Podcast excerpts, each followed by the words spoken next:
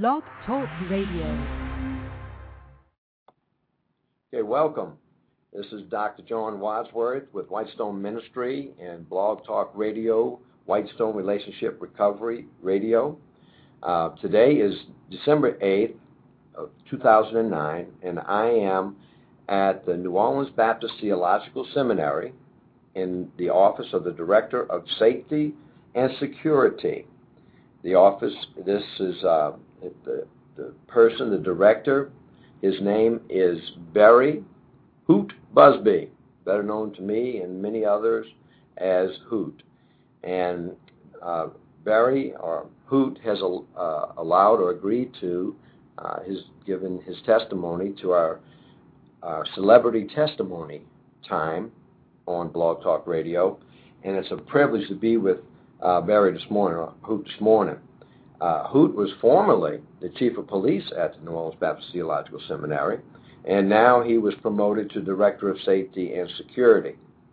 And I'm just going to let uh, Hoot tell you about himself, what he's about ready to do in uh, in finishing up here at the seminary, and his immediate plans uh, for December and January, which is very exciting to me, being retired military, and um, I have a, a strong uh, tenderness toward the military. And so, uh, Hoot, would you tell us what's happening to you right now in your near future? Well, sure, John. The first thing I'd like to do is say thank you very much for this opportunity. It's absolutely my privilege. Uh, in the time that I've known you, uh, you have been a good inspiration to me about doing ministry and and uh, and reaching out in love to folks. And so, John, I, I really really appreciate this and the opportunity to speak to your audience today. But um, yeah, right now uh, I'm in a transition. Uh, once again, aren't we almost always in our lives in transition? But uh, I'm returning to what I believe God has called me to do, which is chaplaincy in the United States Army. And um, and it's a love of mine that I've that He placed in my heart since I was 14 years old, but I just didn't understand it uh, all the way uh, through the process. And now at, at, at almost 39 years old, um, finally reaching in the journey um, the beginning of this ministry uh, to soldiers in the Army. And so you're going back into the military. Absolutely. Now, I understand that uh, I say back into the military. Tell us uh, what's going to happen to you um, uh, in December 23rd, on December 23rd, and what's going to happen to you on January 10th. It was actually December uh, 19th okay. that I will um, uh, finally graduate from the seminary. It's been a seven-year journey here at the seven, uh, seminary. Uh, little things like Katrina happened along the way, and um, so during that journey, I, I've had to take a few changes to the path and and uh, move along. But uh, finally graduate on the 19th, and also will be recommissioned. Uh, I've been commissioned now twice prior, but uh, this time I'll be recommissioned as a captain um, I've got 10 years active duty service and then two years inactive uh, service uh, that I'm returning to. And uh, for those who know anything about the military, by the time this is all over and I'm up for the Majors Board again, I'll have been a, a captain for 17 years, which is just an incredible amount of time considering most people have a 20 year career. But um, anyway, that's that's what will be happening, and then I'll be off to school in January uh, to begin the, the military training. I've, I've gotten the theological education part now, and I'll begin the military training uh, specifically. Uh, oddly enough, I'm returning home, as it were. Uh, my last job in the Army, I was a basic training company commander, and uh, less than a mile from the chaplain school at Fort Jackson. And uh, just down the hill, the school is up the hill, and um, and I used to be in charge of the very ranges that I'm now going to have to go run through. So this is uh, this is a bit of submission for me, a little bit of uh, servanthood, and uh, returning uh, to some things that that that uh, my how the tables have turned, going from leader to follower, and uh, so it's an exciting time and uh, but an interesting time coming. So you, as a company commander at this uh, training facility. Correct. Uh, Fort Jackson primarily is a basic training and uh, an advanced individual training uh, installation for the United States Army and uh, there's uh, multiple units there that, that do basic training on a rotational basis. and uh, I was a company commander, so that means I had about 220, 240 soldiers for uh, eight to nine weeks at a time, and uh, took them from straight off the street um, civilians to uh, to standing proud on the on the parade ground soldiers, and uh, sending them off to their advanced training, and then subsequently to their units. Now you did you you had you was a captain in the army. Um, now, what branch of the army uh, were you in? Correct. That this kind of stems back to my my long range testimony, but from age 14, as I alluded to a little while ago, I, I was really impressed upon wanting to join the military. I just love the military all around, every branch of service, and um, and so I began investigating. And my desire was always to be the best. I've always wanted to to be the overachiever, to be the guy on top. And so I started researching the, the Navy SEALs and the Air Force Pararescue and the Army Rangers and Army Special Forces and all those guys. And, and it, I settled on, in, in my 14 year old mind, that the Army gave me the broadest opportunity to, uh, to, to advance myself, to, to have opportunities in the Special Operations community and to do that. So that's, that's where my journey began. But I made decisions along the way to become an officer rather than an enlisted man, and uh, there's several influences in my life that that brought that about. But a friend of mine that was in uh, Special Operations Unit, most people refer to as Delta, and I were talking about my career path, and uh, he encouraged me to become a military intelligence officer first, and uh, to get my top secret security clearance to to do some of the fun things that you can do in military intelligence, and to learn the the behind the scenes stuff that um, that causes operations to either succeed or to fail.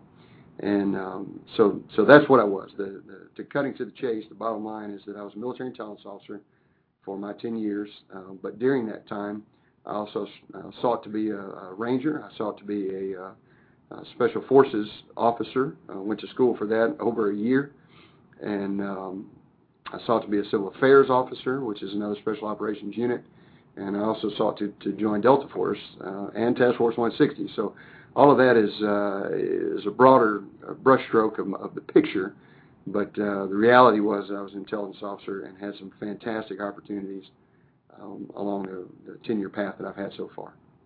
Okay, so here we are on December 8th of uh, 2009. You uh, uh, admitted to being 39 years old, and uh, and you're about ready to go into the chaplaincy after having so many years in the Army.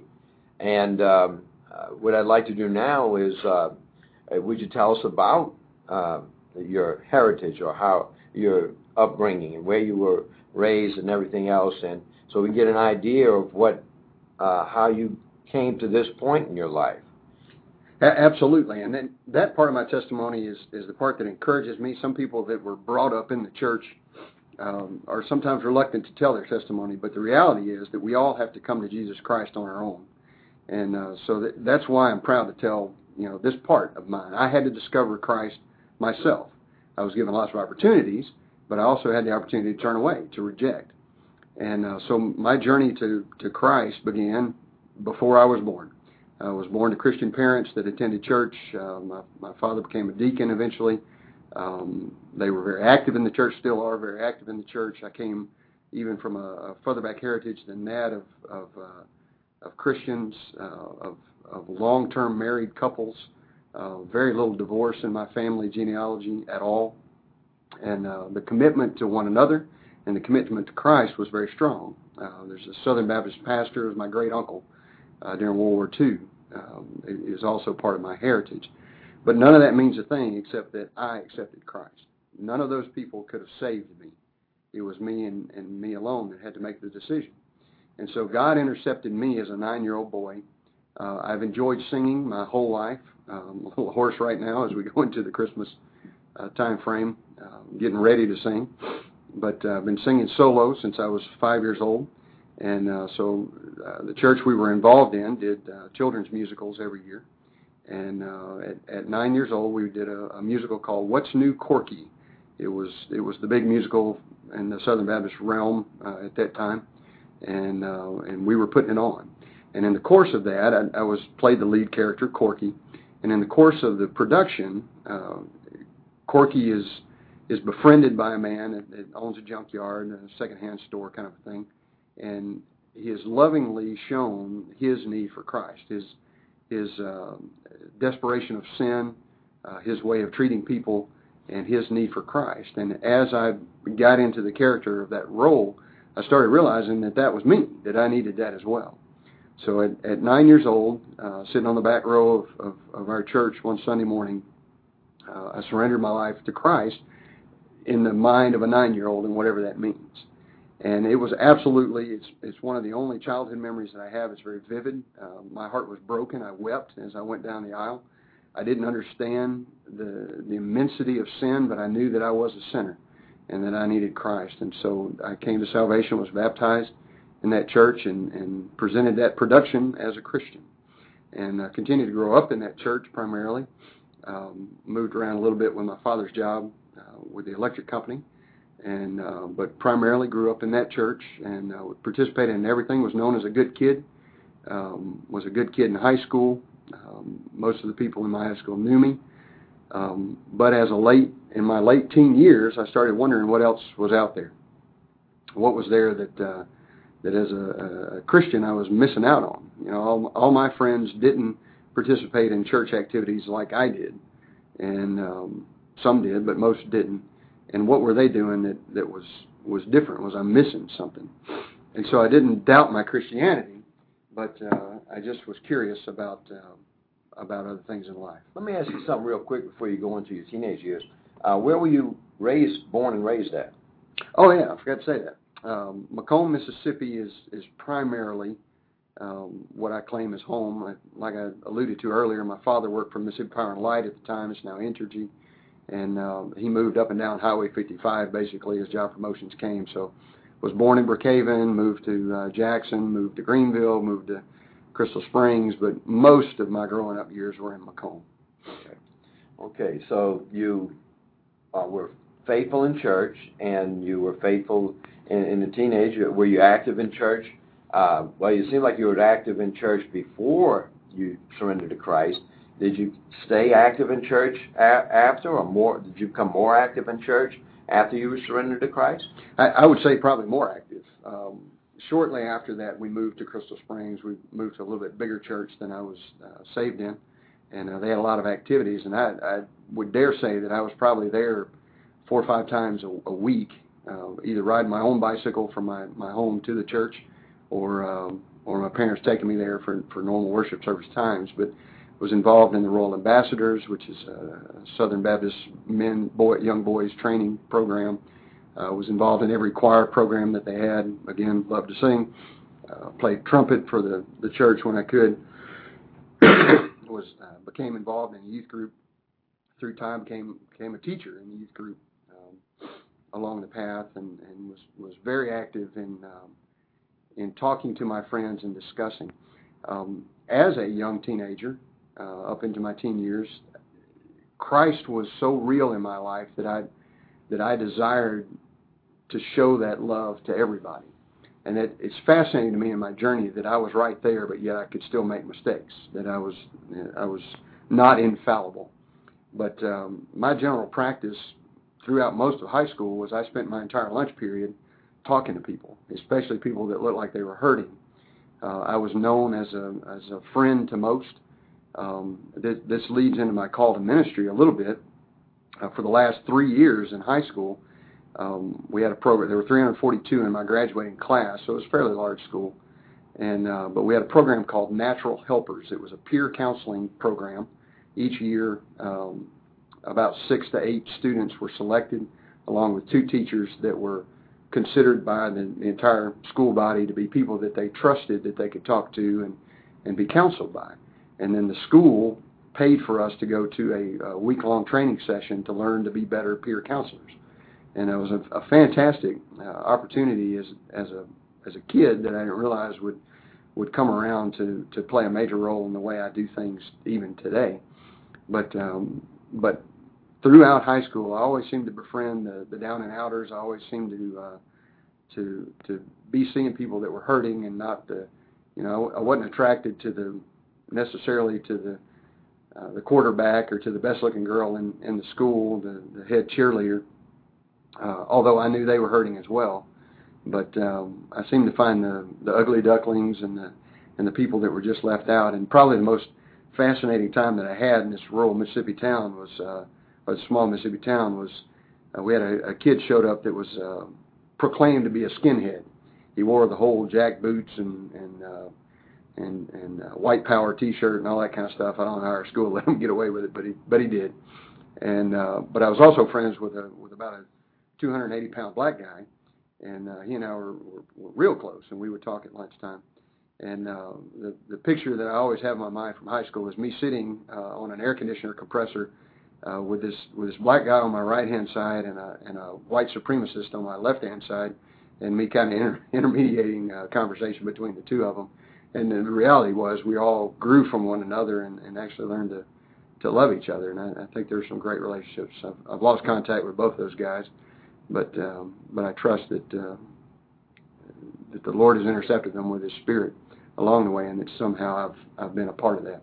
Let me ask you about your salvation experience. You said that when you was nine years old, you was in the back of the church, and you um, knew that you were a sinner. You became very emotional, and you went forward in the church. Correct? Correct. Why did you go forward? Um, at that time, very traditional Southern Baptist church. We had an altar call. We had a, uh, an invitation time, uh, twelve verses of "Just as I Am" kind of thing, and um, and and that was just that was the time that you did that. I'd already spoken to my parents um, about it, uh, the, my desire, but um, but that was you know the traditional time that you you made that commitment, and so it just. So you went forward, and what happened?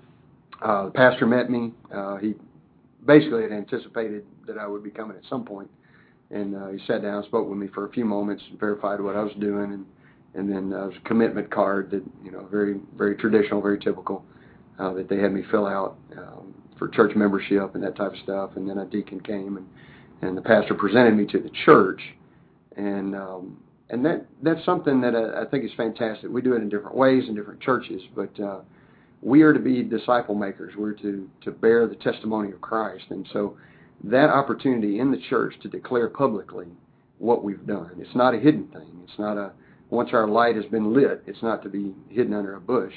And so um, um, or hidden behind a bush, but it's a time, a commitment time within the church that that we can say, we can begin to say that my life has been changed and changed dramatically.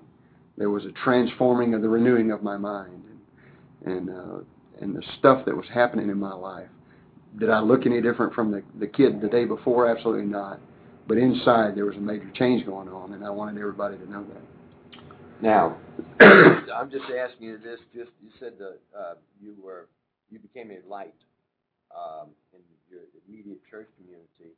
When do you think um, that the light was turned on? The beginning. Hmm. The um,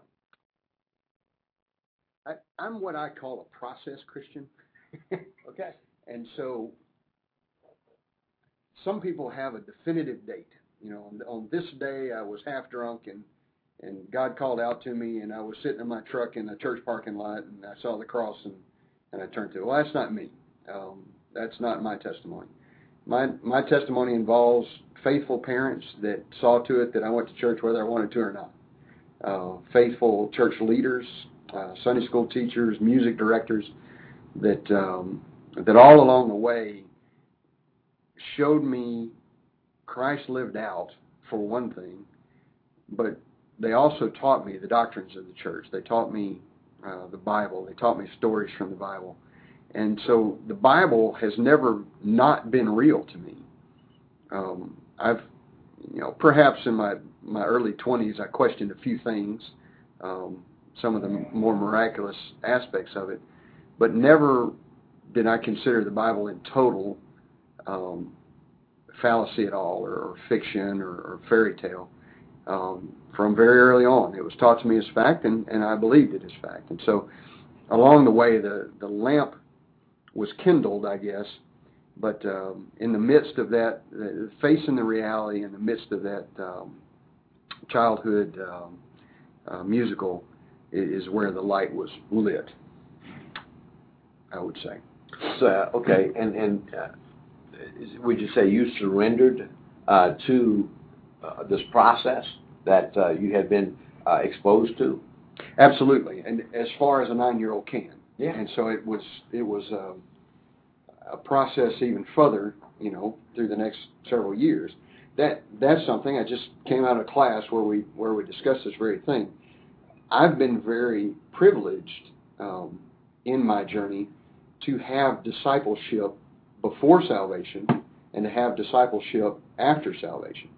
And so that's that's one of the big problems we have in the church today. I feel one of the big problems we have as Christians is we're we're in such a rush to make converts, but that's not what the Great Commission says.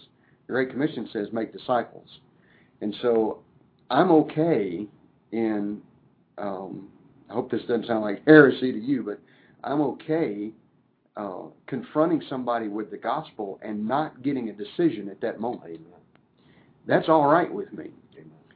I've been put there. I feel like God has led me. The Holy Spirit has done whatever preparation to bring me to the point of a per- to intersecting a person's life in a divine appointment to invest in their life in the in some part of the discipleship process. And to me, discipleship begins before conversion and continues absolutely after conversion and is necessary after conversion. Now, some people have a, an instantaneous Billy Graham transformational moment and they never turn back and they go from there. That's great. But I think the large majority of us have to have been exposed. Uh, statistics have shown people have to be exposed to the gospel 27 times before they come to Christ. Well, I believe I've been number six through 10 with about a thousand people in my life, and I'm okay with that. Um, one of those is a, a miraculous testimony, a drill sergeant that I had when I was basic training commander, that I invested in his life and not knowing that I really did. A year later, my chaplain called me up to say that he had accepted Christ. I thought this guy would have died and gone to hell, quite frankly, uh, lost forever uh, because of his lifestyle and his attitude.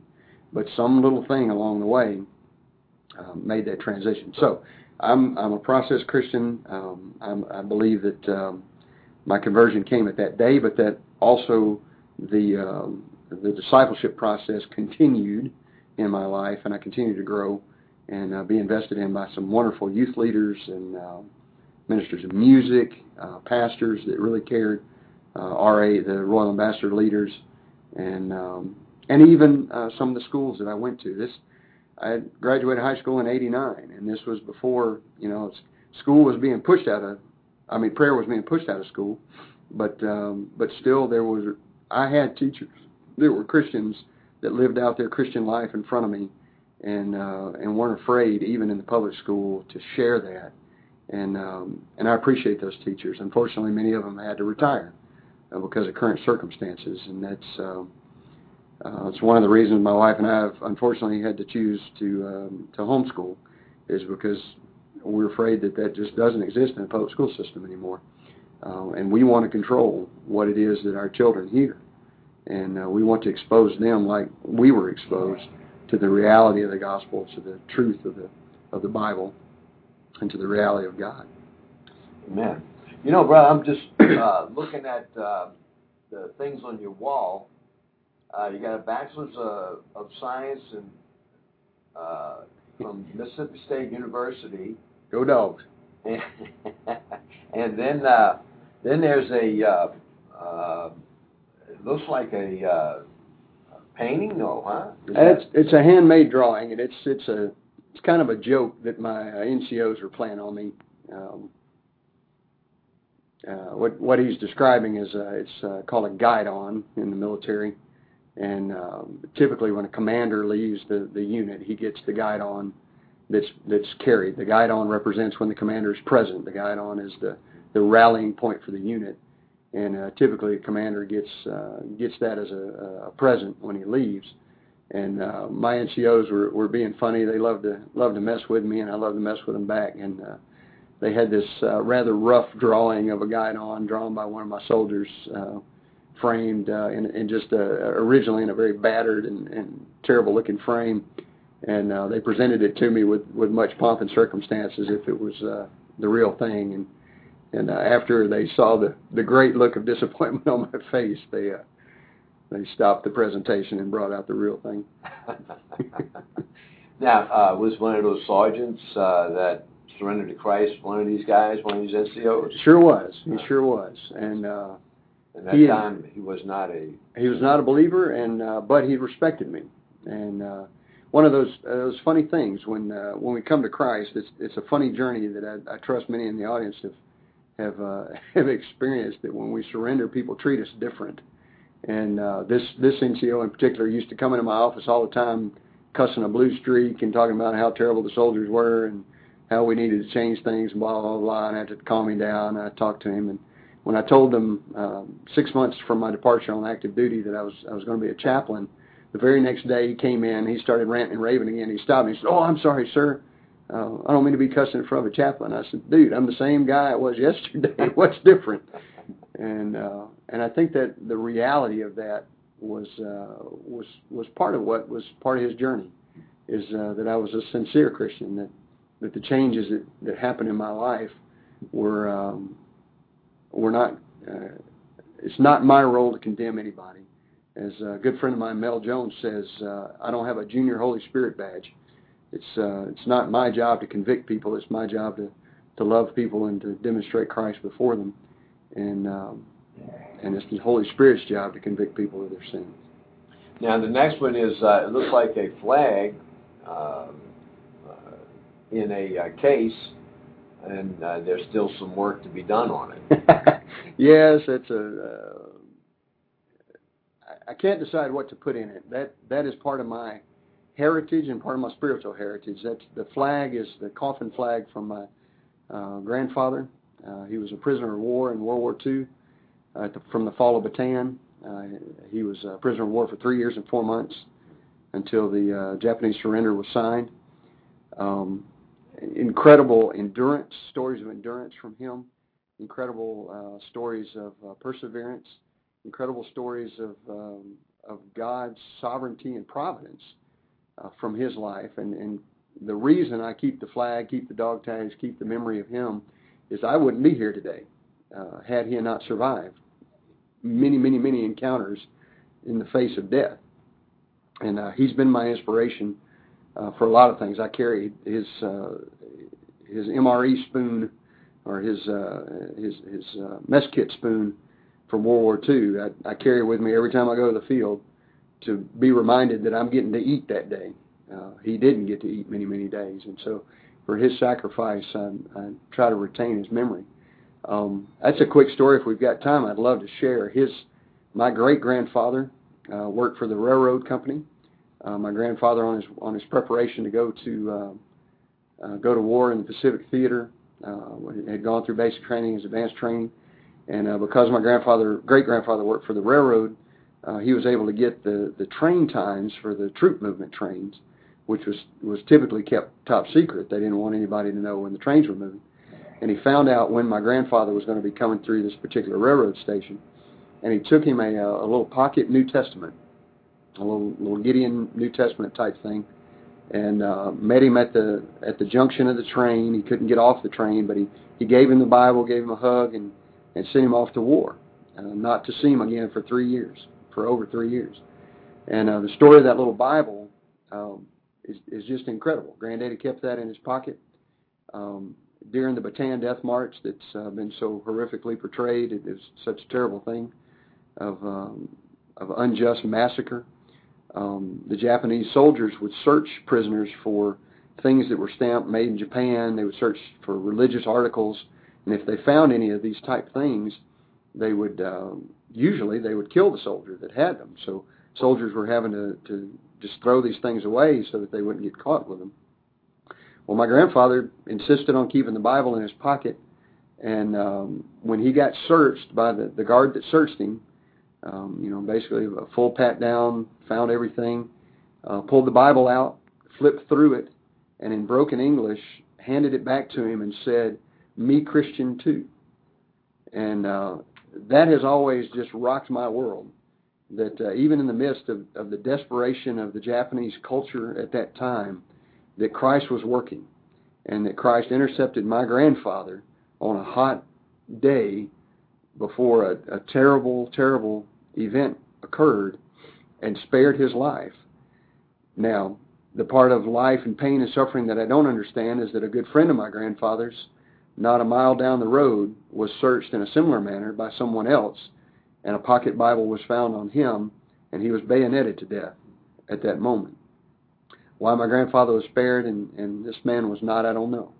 But um, but I am determined daily, every time I look at the flag, to uh, to live my life in such a way to be worthy of the sacrifice first that he made and the sacrifice of Christ that was made for him that spared his life that day. Thank you. Thank you. Uh, now, the uh, next one uh, I asked you to take a photograph of, and it seems like a, uh, a lot of personal uh, memories in this one. Um, uh, your blue hat, which is a NATO hat. Um, where is this? or What part of the world is this map of? Um, it's a a small little diorama, I guess, of uh, with a map in the background of Haiti, uh, specifically Port-au-Prince, Haiti. Um, I was deployed under the administration of, of uh, President Clinton uh, to Port-au-Prince along with the Second uh, Armored Cavalry Regiment. Um, we went. The, the mission that I had was at a time that we were uh, trying to transition the country from uh, from dictatorship to to uh, presidency. Uh, our primary job was protecting the, the individual election sites uh, when the, the Democratic election was held that uh, ultimately elected uh, President Aristide um, as the president of, of, Haiti. And the next one is a uh, plaque. What is that? Uh, that too is a, a guidon, but it's a, a, a battalion guidon. Uh, it would be the, the flag that's flown when the uh, battalion commander, lieutenant colonel, uh, was present, but it uh, represents the group, uh, Third Special Forces Group in uh, Fort Bragg, currently in Fort Bragg, North Carolina, which I was assigned to again as an intelligence officer. And um, it, it doesn't look like a whole lot. It's, it's pretty, but it doesn't look like a whole lot. But it, behind it represents a lot of involvement with some wonderful soldiers, with a with another deployment this time to uh, Nigeria, uh, again under President Clinton. Um, that deployment uh, that that that that flag represents was was a, a major turning point in my life to prove that the things that I had seemingly failed at were not actually failures. Um, my time in Haiti was, I mean, Nigeria was uh, was very good, was very um, uh, productive, um, meant a lot to me because a lot of people um, entrusted a, a lot of um, responsibility to me. Uh, I was for about a four-week time period. I was alone uh, with long hair and, and concealed weapon, and uh, was responsible for bringing in President Clinton when he came uh, to to visit the country, and um, was given a lot of uh, a very lot of responsibility, and then uh, executed a mission uh, shortly after that with with my soldiers from the unit uh, that was fantastic. Uh, we made a lot of uh, good headway and uh, prepared some soldiers, uh, hopefully influenced some lives uh, to go and to to fight a battle in um, Sierra Leone um, and to fight against the uh, the oppression of the Liberian army uh, in Sierra Leone. Now, did the, what'd you call it? A guide? A guidon. Guide on. Okay, now that's the actual guidon. The next thing that I see on the wall. Uh, Trying to paint the, vi- the visual picture, that's correct. The the the joke guidon that I spoke of earlier is is on one side mm-hmm. of the collection of, of things, and then the, the real guidon the the flag that flew on a on about a uh, six foot pole uh, every time that I came into work. Uh, every time that I was present, uh, this flag was there, and it, it meant that I was there, and that the commander was was on site. Yeah. Okay. And next you have your books. You got a bookshelf with a bunch of books on it and uh, bunch of books. Bunch of books, and that's just what he has uh, physically on the bookshelf. That's not counting his computer with thousands and thousands of books on software. Um, now you're about ready to receive uh, your you're graduating and receiving what level? It'll be the, the it'll be a standard Master's of Divinity. Uh, it's a master's level degree. Uh, it's 90, 92 hours long. uh, master's level coursework, and um, it's the the requisite degree for a Protestant to be approved. Um, uh, it's the educational level for a Protestant to be approved as a chaplain in the army, but uh, also it's the it's kind of the the mid grade degree amongst uh, theological education uh, that pastors would receive or missionaries or, or that type of thing. Okay, and also I, I think there's another piece of requirement that you've uh, satisfied that's hanging on the wall uh, next to a, a uh, felt board, and it's your certificate of ordination that happened April 29th of uh, 2009. Uh, is that a, a, requirement to be a chaplain? Yes, ordination? absolutely. The, let's see. Uh, the short list is have to get a, a, master's of divinity, have to be ordained within your denomination um, as a minister of the gospel or, or however it's termed uh, in your denomination, and then you have to be endorsed by your denominational agency. And in my case, that's the North American Mission Board, uh, the, the, the mission board of the, of the Southern Baptist Convention, the cooperative program uh, that deals specifically with North America, Canada, United States, South America, I mean Central America, and um, and they also handle the endorsements of chaplains of all varieties, not just military chaplains, but hospital chaplains, workplace chaplains, um, that type of thing. But but specifically, the certificate of ordination was a uh, was a very big time for me. Uh, the ordination board met. It included my father and my father-in-law, so that's that's very special to me.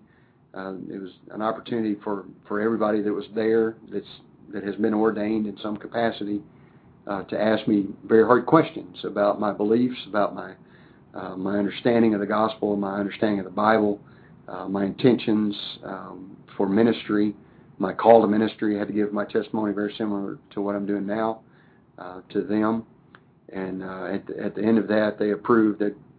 I was pretty confident that they were would, but uh, they approved and then uh, that day was very, very special to me. Uh, the guy that uh, that saw in my life uh, something that I didn't see. Uh, his name is Chaplain Todd Williams. Uh, he and I served together in my last duty station, and uh, at a at a point of desperation in my life, he had already become my friend, very, very, very dear friend. And uh, he saw at that point of desperation that I was miserable in my life even though I was a very successful officer. And that's the part that just continues to amaze me. My career was was incredible. I had uh, I had a lot in front of me. Um, I could have had a very very successful career as a military intelligence officer, but um, but he saw at that point of, of my personal desperation that I wasn't obedient to God and that I was missing uh, the calling on my life. And so I had the wonderful privilege. He flew in from Fort Lewis, Washington, for just that day um, to do my ordination service, and uh, he he gave a challenge uh, to me, but also the the church that I currently attend has got a lot of uh, future uh, pastors in it, and he challenged them and uh, challenged them with the concept of being a sheepdog um, in God's church that it's not our job, uh, again, to be the Holy Spirit. It's not our job to be the head of the church. It's our job to uh, to manage the sheep, as it were, uh, that, are, that are under our care, and uh, and that that's a big responsibility. But that responsibility depends completely upon the shepherd, the great shepherd Jesus Christ, and uh, that our, our that we need to have our eyes continually focused on Him. He also challenged us that ministry would be very lonely. That's that's something that's often forgotten. Um, many of us look to our pastors, to our chaplains, as uh, as people that we can go to when our lives are difficult. But oftentimes, chaplains and pastors don't have people that they can go to, and so they continue to take on um, the burdens of others, which compound the burdens of themselves, and um, and that can lead to burnout. So I would encourage you to pray for me, to pray for all the chaplains in the United States Army, to pray for your pastor, to pray for Dr. John, uh, because ministry can be a very lonely place. In an effort to to uh, to maintain confidentiality of those that would come to us, to maintain trust, uh, we we just can't talk, even to our wives, many times about the things that we hear, and some of those things are pretty horrific, and so we've we've got to deal with those, and so I've I have people like Todd Williams that uh, that I've placed in my life for just that that purpose. We share with one another. We share the burden together. And so this this thing is this uh, this Christian walk is um, is not meant to be lived alone. And so I would encourage you right now, if you don't have friends to uh, uh, that are Christians, to find some that you can walk in this journey together with um, along this this path. Amen. Um, you know, the uh, being a chaplain, what do you see um, as the need of the soldiers? I want to say this real quick before you do, while you think about that. I, when I went to Iraq, I was uh, I did my active duty with the Navy, and I was exposed to Navy chaplains. Um, when I went to Iraq, I was part of the Army. I, I went over there uh, with a contract with the Army, and I was impressed by the spirituality of the Army chaplains. And uh, not taking anything from Navy chaplains, but I just maybe it was because we was in the, the theater and in Iraq or whatever. But there was a, a, a definitely a spirituality, a strong spiritual element to the the men that wore the cross, that were chaplains, and how they ministered to the personnel that they uh, were with them. But how, what do you see as you're about ready to go back into the military now as a chaplain?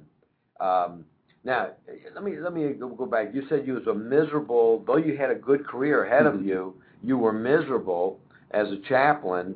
I mean, not as a uh, in your career in the military. Uh, and this and chaplain uh, uh, Todd saw this. What happened? Yeah.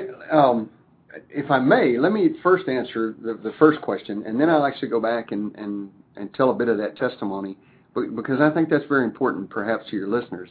But I see my role. I, I returned when I felt called to ministry, and that that'll be also addressed here in a moment with the with the rest of the testimony piece. But when I finally surrendered to the ministry, maybe I should say it that way, I looked once again. I had the opportunity to step back, almost like I did when I was 14 years old, and look at all the branches of service. And so I looked then at uh, Navy chaplains, at Air Force chaplains, at, uh, at, at Army chaplains, and it, and I'll say the Navy chaplains have a have a unique role in that they're not only Navy chaplains, they can also be Coast Guard chaplains and Marine chaplains. So there's a there's a broad um, uh, base for the Navy chaplains, and so I want to be very careful here that I'm I'm certainly not condemning any branch of service, and I'm not condemning chaplains in those services, but what I saw at that point was was that reality that due to the makeup of the Air Force, due to the makeup of the Navy, that Navy and Air Force chaplains had less opportunity to interact with people one on one on a day to day basis. That Air Force and Navy chaplains function more like pastors, more like Methodist pastors, quite frankly, because they would be assigned to a chapel, and uh, and less like what I had personally experienced from chaplains in my career and what I desired to be as a chaplain. And so that's why I chose to return to the Army specifically. Because a chaplain in the Army has the opportunity, his, his number one goal, and they, my understanding is they teach this at the schoolhouse, I've heard it over and over and over again, is that, that an Army chaplain's primary ministry is called ministry of presence.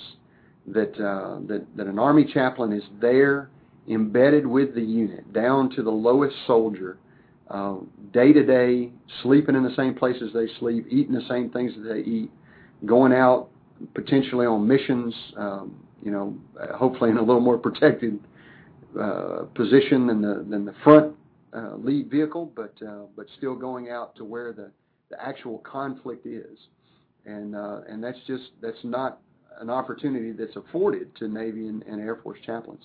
And so what you get is is uh, in the Army is this opportunity, and probably in the Marines as well, this opportunity to see day to day the chaplain right there with you, sweating just like you're sweating, carrying the same junk you're carrying, and uh, having to put up with the separation from family just like you are, and uh, and see the reality of how Christ impacts um, the chaplain's life, so that he deals with those same circumstances that the soldiers deal with. so I, I, I, hope that answers the question of what do I see as my ministry. I, my desire, um, I've always been described as a muddy boot soldier, which which means that I preferred to have mud on my boots and and a dirty rumpled uniform and out in the woods and sleeping on the ground and and just living that that nasty soldier life day to day. I preferred that much better than the the starched uniform, walking on the parade field, um, you know, marching to pomp and circumstance. And uh, it just um, that part of the army doesn't appeal to me. I like being out there gritty with the soldiers, and my commanders saw that. They recognized that in me, and uh, that's the kind of chaplain that I want to be. I, I want to be. I want my office hours to be posted, and I'll be there for counseling if necessary. But I want um, the office hours to not be uh, necessary because they've already had an opportunity to see me because I'm out at the training ranges, I'm out um, on the battle zone, I'm out in the airplane, I'm right where the soldiers are, and uh, and, and that's my desire for ministry. Okay, well let me ask you this then. Um, doing that and having that desire, um, it's you have a wife and four children and um, that means that they're going to be um, uh, in the military, if I can say, uh, just as much as you, and Absolutely. they're going to be um, sacrificing certain things in their life uh, right along with you in a different, you know, uh, of course, in a different way. Uh, so, how did you get to meet such a lady uh, that would uh, uh, encourage you? Uh, and and you have, you have four children. Four children, that's right. Yeah, I um, I'll tell that as as part of my testimony, and maybe that'll shorten the other other chunk of it. Um, she is a phenomenal lady. I cannot believe uh, this precious woman. I hope she gets to hear me say this in a public forum because she doesn't get to hear it enough. But uh, Anissa is an absolute jewel. Um, I met her in college. Uh, we both attended Mississippi State together. Uh, she's from Central Mississippi, and uh, I met her when I was probably the furthest from God I'd been since I was nine years old. Um, college life exposed me to all those things that I had missed out on in my Christian upbringing, and um, and although I didn't embrace them, I didn't understand uh, why people would want to be hung over the next day. I didn't understand uh, the drive to the weekend just to drink, um, I still um, found myself falling further and further away. And it oddly, uh, in my freshman year, it was a, a girlfriend of mine that was uh, Christian that kind of started it. Uh, we were getting um, a little more serious with one another. And uh, after the Christmas break, she broke up with me, and her reason was that she was becoming too physically attracted to me. Well, as a 19 year old boy, I didn't understand that. What's the problem with being physically attracted to me? And so um, I began to slip away. I, I continued for some reason to attend church um, because that's just what you do, I guess. Um, but I was certainly raising hell Monday through Saturday, and um, and trying to be a saint on Sunday, and uh, and it showed. Most most people knew I wasn't. Uh, my lifestyle showed that. But my wife Anissa watched me. Uh, she was in an organization that, that was a, a support group to the Reserve Officer Training Corps, the ROTC program there at Mississippi State that I was heavily involved in. Uh, I did everything there was to do that was military while I was in college, and um, she was uh, she was part of this auxiliary group, and she watched me through a mutual friend go through several really bad relationships, several relationships that I was I just quite frankly I was dumb. Um, I should have never been in those relationships, and I never should have continued pursuing them. And she just kept shaking her head and saying, "Boy, he sure looks a lot smarter than he's acting." And uh, and she persisted with with being interested in me. Uh, the funniest thing, she has been a soldier's wife from the beginning. Uh, she loves the military. She loves soldiers. She fell in love with me because of the way that I called cadence on the drill field she liked to hear me call Jody calls on the drill field. Uh, she loved to hear it, and she made it uh, a special purpose to get out there and hear me do it. I, I've always found that fascinating. But um, but I had just come off a very very bad relationship. I just come back from uh, the, the ROTC program and it sent me to the Army's uh, airborne school. I had made my five requisite jumps from the uh, from an airplane while in flight and uh, had gotten my blood wings from a retiring jump master, and uh, had come back um, as a, quite a cocky young man with my chest stuck out and my j- brand new jump wings on my chest, and I was looking for the next girl, and uh, and I say that uh, with as much guilt and shame um, as you could possibly have, that my eyes first locked on Anissa for the wrong reasons, and um, but she had this underlying understanding that there was more to me than I was letting show.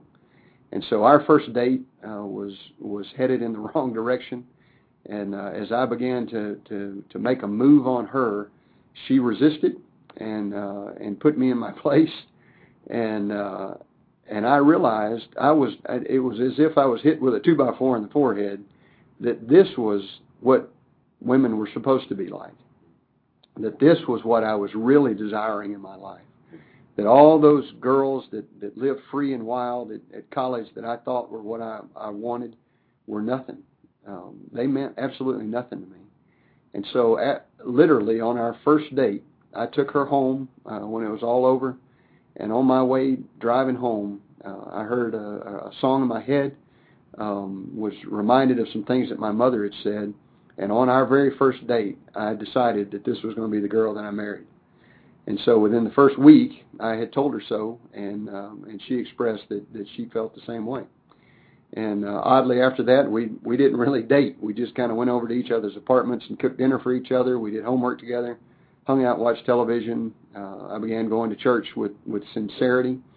She shook me back to where I should have been all along, and uh, and that was that was the beginning of the new journey that I was to take it was the beginning of the reminder of what I was supposed to be as a man of Christ. And um, and then we shortly uh, a year or so later we got married and began our journey in the army, and uh, and she loved it. Uh, when God called me out of the army to to potentially become a chaplain, uh, she was um, she wasn't real sure about that. She uh, she had married a soldier. She loved being an army wife. She loved uh, she loved going to the PX. She loved uh, the, the the VA hospital. She loved the whole shebang, everything tied up to it. She loved going to, to Army Wives Teas. She loved supporting soldiers when we were on deployment. She just loved it. And so it was probably harder for her to leave uh, than it was for me.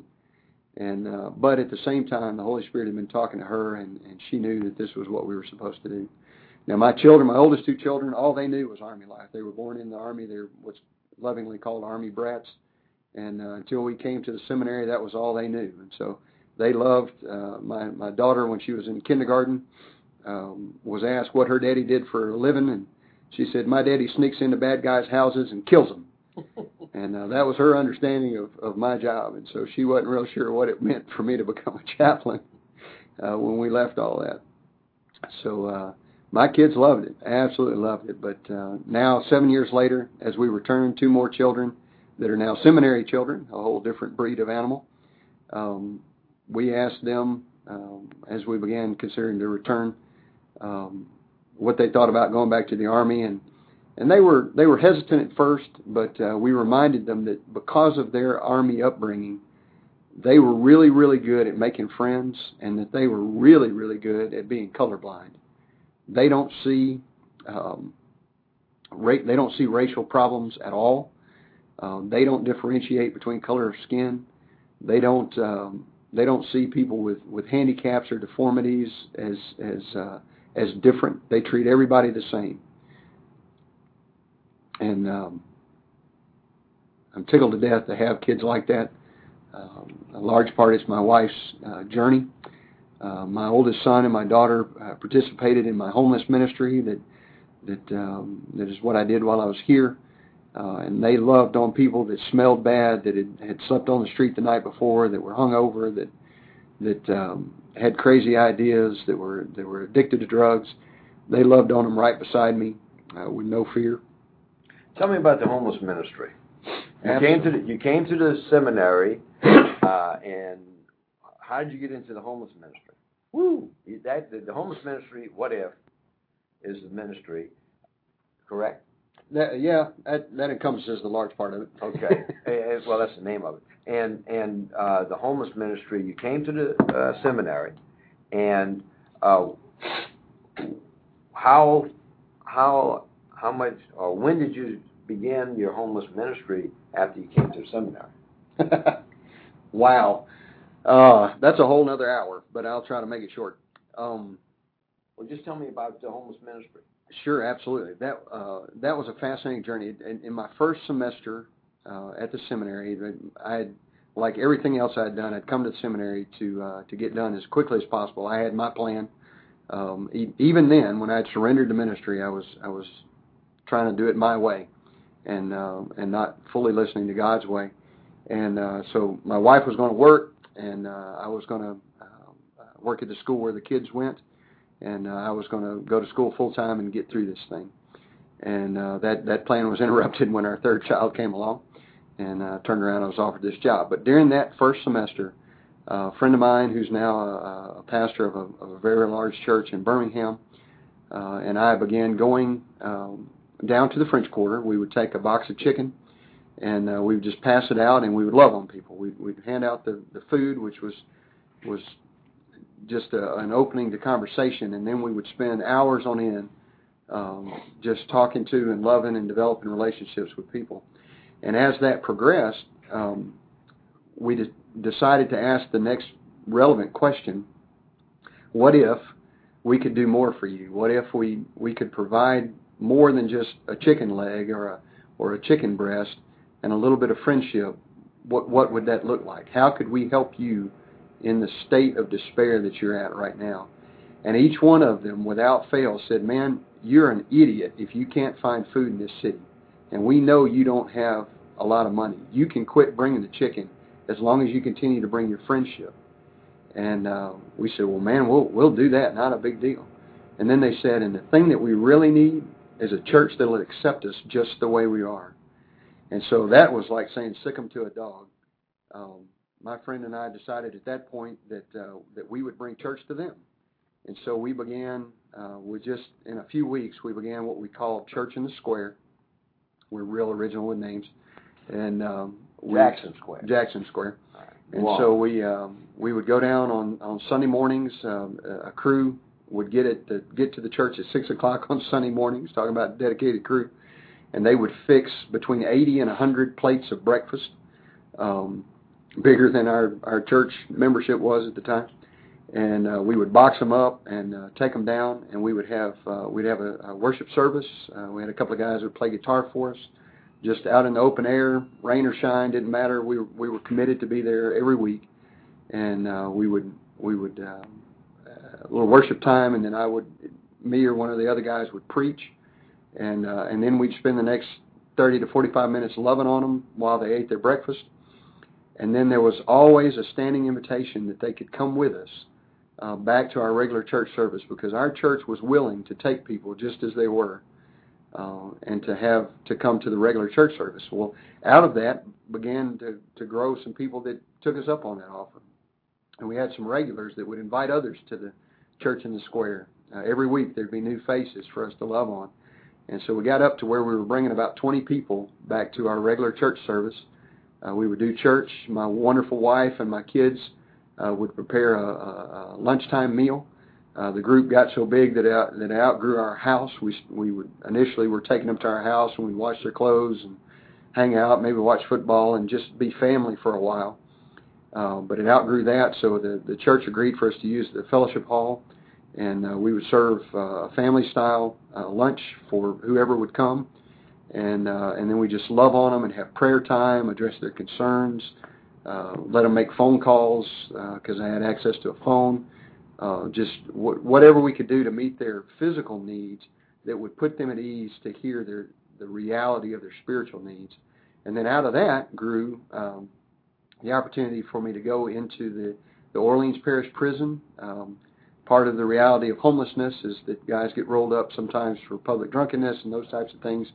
And if they were consistent coming week after week and they didn't show up, then then I, I learned pretty quickly that that meant they were in jail for 20 days, typically. And uh, so I began. I would I would fill out a card and send it in as their pastor, and uh, would get approved typically to uh, to go visit them. And then now I had a, a literally a captive audience that was sober, um, that was ready to listen to all the things and to, to the love that I'd been showing otherwise, and um, and also began to minister to the guards in that respect. So the ministry just continued to grow and it was absolutely beautiful. And uh, and I was devastated by Hurricane Katrina because God scattered that um, that church all over the United States. But I saw through God's sovereignty and His plan that the seeds that we had planted in these people's lives uh, did not become dead fruit. Uh, these many, many, many of the people that were involved in Church in the Square were scattered to the four winds all over the United States, and I began hearing from them one by one that they had found a job, that they had reconnected with family, that they had.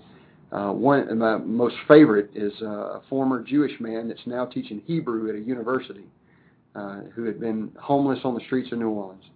And uh, just over and over and over again, we heard these wonderful testimonies of God taking the seeds that we'd planted and scattering them. And then in my capacity as, as uh, chief of police at the time for the seminary, um, after we returned from Hurricane Katrina, uh, I was asked if if uh, if I would mind leading a worship service uh, in our chapel here on campus. And so, still being very original with names, we called it Church in the Quad, uh, since the chapel was on the Quad.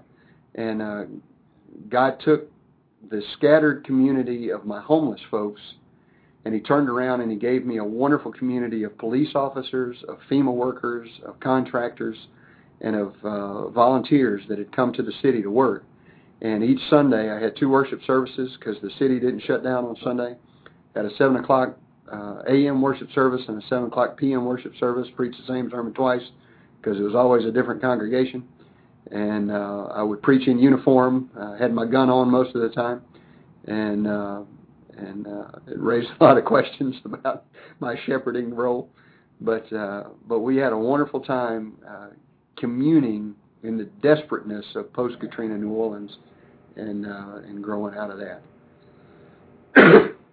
now beyond that, as if I hadn't said enough, um, just prior to Katrina, uh, one of the homeless my homeless regulars uh, had a had a friend um, named Mel Jones that uh, had come back to the city to start a drug and alcohol rehab center, uh, Bethel uh, Men's Community, and um, much longer story than we have time for now. But but Mel and I got connected uh, in just a, an amazing Holy Spirit guided way, and my life changed for a desire to minister to the down and outs and I fell in love with the city. I fell in love with the people of the city, and uh, I began trying to help Mel uh, with what he was doing.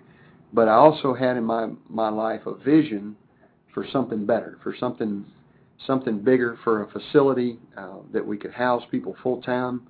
Um, that these people that I was ministering to on the streets, uh, a safe place for them to get off the streets, to get their minds straightened out.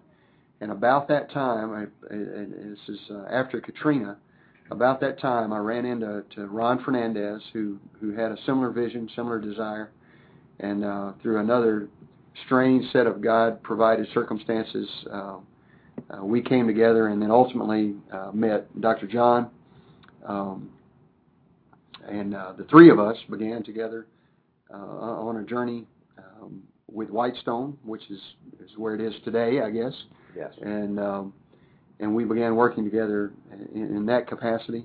And uh, that is a very, very precious and dear time in my life uh, that shaped me. Um, I'm convinced today that God took me through all of those things, through Church in the Square, Church in the Quad, and, and now Whitestone, in preparation to give chaplaincy back to me. Uh, I would have never in my wildest dreams orchestrated my ministry experience and my, my time at seminary and my work experience in the way that it's happened. But I wouldn't change a thing. I wouldn't go back and change anything in my life journey to this point. And so, when uh, a little over a year ago, when Christ uh, handed back to me the mantle of chaplaincy, I, I at one point had thought I was getting out of chaplaincy altogether, that I was going to minister to, to the homeless, to the addicted community for the rest of my life. And when Christ, uh, through another set of circumstances, handed that back to me, I saw clearly that he had used all of those experiences to further prepare me to be the best chaplain that I could be, to love folks uh, more tenderly, more dearly, more at the, the emotional uh, level that our soldiers deserve. And, uh, and he had been preparing me all along. Uh, I like to call this my 40 years in the wilderness uh, as he prepared uh, Moses to lead the people out of Israel, uh, out of Egypt uh, into the promised land. Um, this journey has, has been my wilderness journey, and it has not been lost. He has taught me how to be a shepherd. Amen. And it's just, in other words, another uh, another page in your uh, you turn another page in your your life. Um, in, in in closing, what would you like to communicate to those who will be listening? Um, what's what's on your heart right now as we close out your testimony? If there's anything that I uh, you have four children. Uh, is there anything that uh, you would like to say that I haven't uh, brought up? Uh, please do so now. For brevity and for time's sake, my stories can go on and on. And every one of my stories, I hope you hear my heart that it's Christ centered, that it's all about Christ in my life, using me in spite of myself, oftentimes, using me uh, even when I was desperately trying to go the wrong way. And uh, and I just want to be an encouragement uh, to the to the audience. Um, I want to be an encouragement to Dr. John that um, that living a life following Christ is such a wonderful experience. It's crazy. It's wild. It'll take you places you never thought you would ever go. But when you look back, we often say that hindsight's 2020. And I I submit to you that a full lifetime of hindsights will only begin to show you where it is that God has been moving in your life um, to direct you, to guide you, to lead you, to provide for you. He desires so much for your life. And so my testimony is just that, that God has provided, uh, God has endured my silliness, my mistakes. He has been patient. He has been kind. He has, has directed me. And uh, He has given me experiences beyond my wildest dreams. Here I am approaching 39 years old, and I've given you over an hour of testimony of stories of things that God has done in my life, and I could fill up books and books and books. And I'm I'm a young man still, so I think. And each one of those stories is tied somehow to the reality of Christ, his sacrificial death on the cross, and the redemptive plan of his blood that I now stand, even though I am a prodigal nasty, stinking in my sins, wallered in the mud pen, God has run down to the end of the road to throw around me a blood soaked robe that declares I'm his child and I'm no longer a slave. And he's put shoes on my feet that say that I belong in the household of God. And he's put a ring on my finger that gives me the authority of Christ, that gives me the Holy Spirit living in me to live my life as Christ with flesh on, as the Holy Spirit with flesh on and to be a light and an example. And so my desire every day, and, and I challenge you as you begin your journey, find some way today to smear Jesus all over somebody. When you go up to somebody and you shake their hand, you leave them with either two things either the stink of death and the horrible aspect of hell, or you leave them slimy and dripping with the love of Christ. And so I challenge you to be the latter. And I also challenge you to pray daily as I do that God would open your heart and your mind and your eyes to see the hurts and needs of others around you. Now, I forewarn you that when you see with the eyes of Christ, you will begin to weep. You will begin to see how wretched you are. You will begin to see how much you need a Savior. But it's a challenge that's so glorious because when you see beyond yourself, beyond your self centeredness to those around you, to the hurts and needs of others around you, then and only then do you see the glorious salvation that was given to you in your wretched condition through Christ on the cross. Amen. Thank you. It's been a privilege uh, to sit and listen to you and get your uh, your testimony and uh, what you shared with us. And I know there's a lot more that uh, I could ask you, and uh, and that you could. I, would I'd love to hear. Uh, maybe another time we can do that um, like your physical workout, the way you regiment mm-hmm. yourself physically, the way um, uh, the the conflict of um, your a, sol- a Christian soldier. Uh, the military and being a Christian uh, of love and peace, and here you are uh, in the military. Um, you know, there's a lot of things I'd like like to talk to you about, and maybe we will later. Um, but uh, well, the tell me how do you settle that thing, that conflict, that contradiction by some of a Christian soldier, military. The reality is, I'm not sure that I, I can. I'm not sure that I have. Um, the fifth command, the sixth commandment says, "Do not kill." In the original Hebrew, it's one word: "Don't kill." Um, translated into two words. Um, life is precious to God. He desires. Now, where I balance it is the, the love of God shown to us in the New Testament is shown to us through a violent sacrifice of Christ surrendering himself on the cross to the government of the day um, to die for our sins as a final representation of the sacrifice that had to be made. From the very beginning um, in the garden, God covered, God accommodated uh, our sin, the sin of Adam and Eve, uh, in the garden by blood sacrifice. Adam and Eve deserved to die for what they did. They were told not to do it. They were told the consequences of it. They were deceived and they fell into temptation. And they deserved to die. But God accommodated them by killing an animal to properly cover their nakedness before Him because they had to be separated from the holiness of God at that point through their sin. And so the reality at that point in the garden of conflict began. And so uh, where I've come to so far in my journey is that absolute evil, the, the, the free will of man that was also given to Lucifer when he was an angel, he had the free will to choose to glory in the Lord. He was beautiful, but he was beautiful only because he reflected God. And he chose through his own self-centered nature to, to reject God and to be boastful and prideful and to say that he was like God. And so that could not stand, and God had to kick him out. And so he's he's tried to take us along with him. So once that that day began and the conflict began, it has been inevitable that wars would happen. It has been inevitable that murder, self-centered murder, would happen. It all comes back to pride and self-centeredness. Every act of violence in the world, every sin, comes back ultimately to self-centeredness and pride, and more importantly, to ungodliness as the root of it. So our sins are ungodly acts rooted in self-centeredness and pride.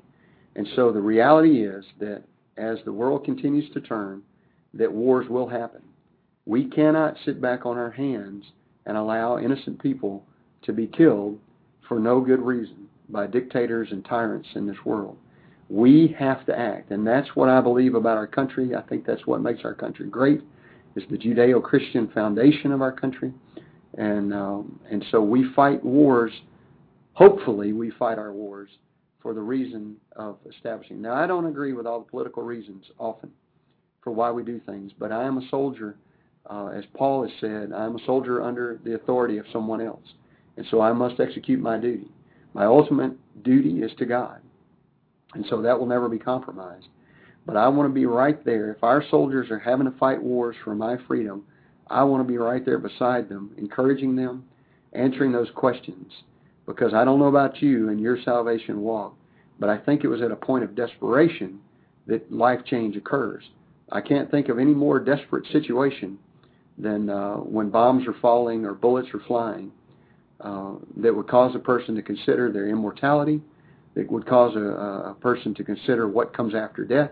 It would cause them to consider whether or not God existed and whether or not He cared for us. And so, with all that in balance, I am absolutely committed to follow the orders of my country. I'm absolutely committed to follow uh, the leaders that are placed over me, as an oath that I will take on the 19th says, and uh, and I will do that.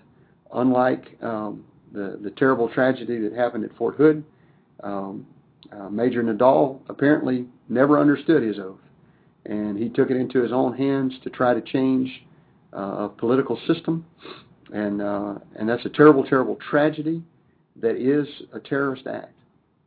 And uh, my desire is to is to be a small piece of reestablishing the trust and confidence in our uh, caretakers uh, of our soldiers that are out there that to provide for our men and women on the battlefield um, the opportunity to face the realities of life and to face it in a healthy manner and to come back to their families um, changed certainly by the realities of warfare but changed in a way that will cause them to be brave men and women that will cause them to be um, soldiers for the Lord, hopefully.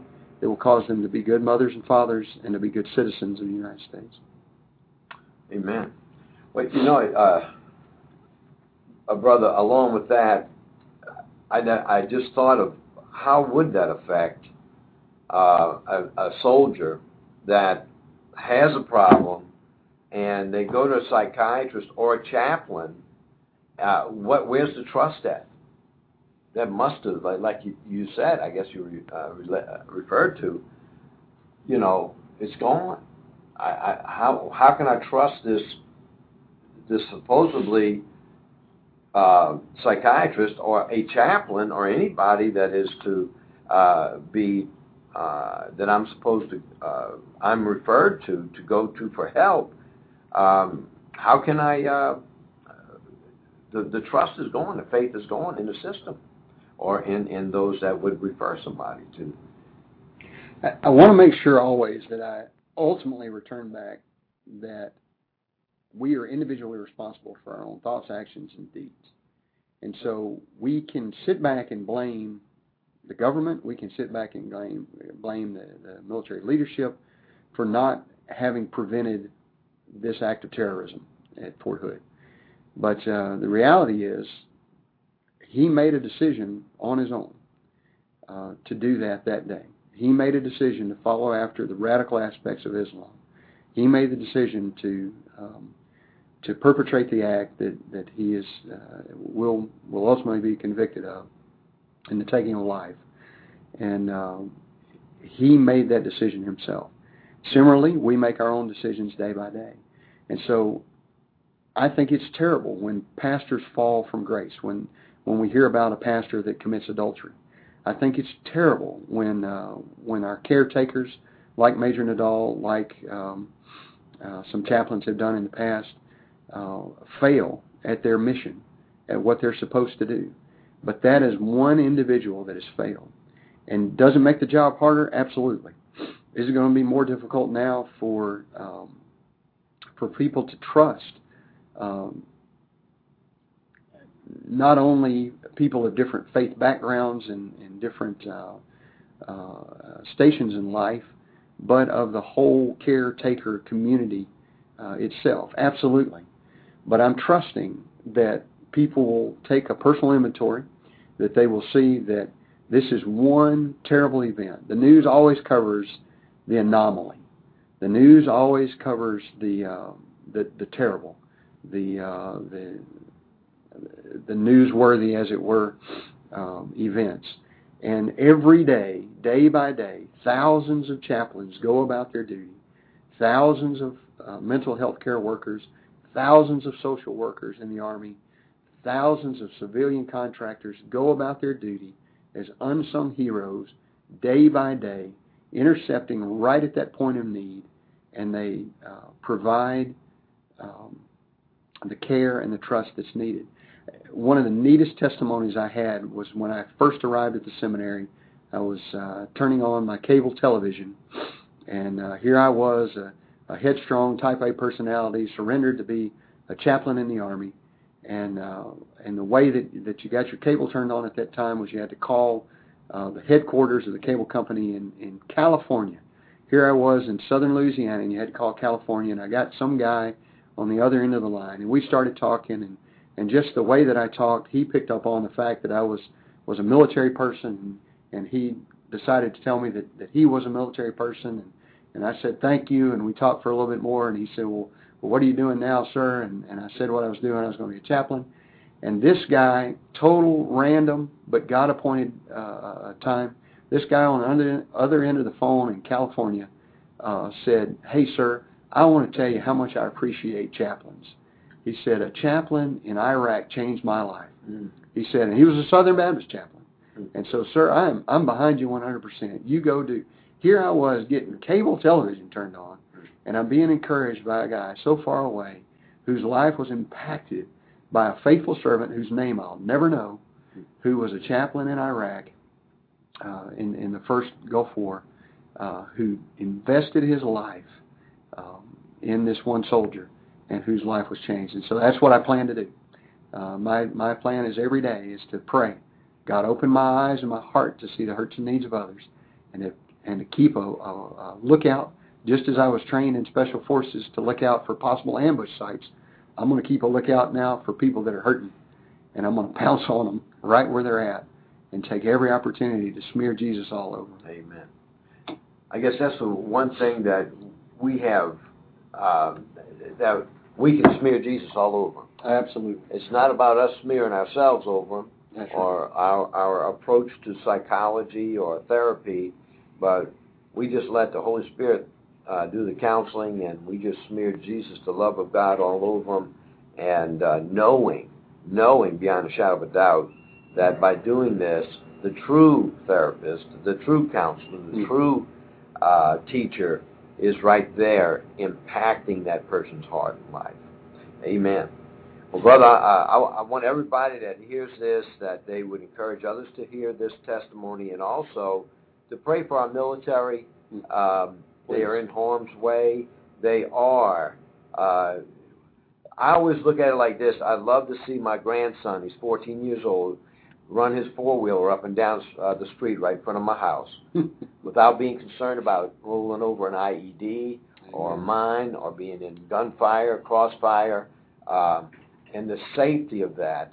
Hmm. Um, I thank God first and foremost. I thank the Lord, but I know that because we're on somebody else's backyard and we're uh, we have this protection and quality of life uh, that is so desired by everybody on this world. And, uh, and, and uh, the military and the other uh, men that are on the front, men and women that are on the front line, and our police force, our fire departments, we need to pray for them. We need to encourage them every chance we get, um, and on a on a continual basis. And uh, again, uh, Chaplain uh, Busby, uh, it's been a privilege and honor to be with you and uh, we're going to close out now. So, thank you, brother. You are welcome.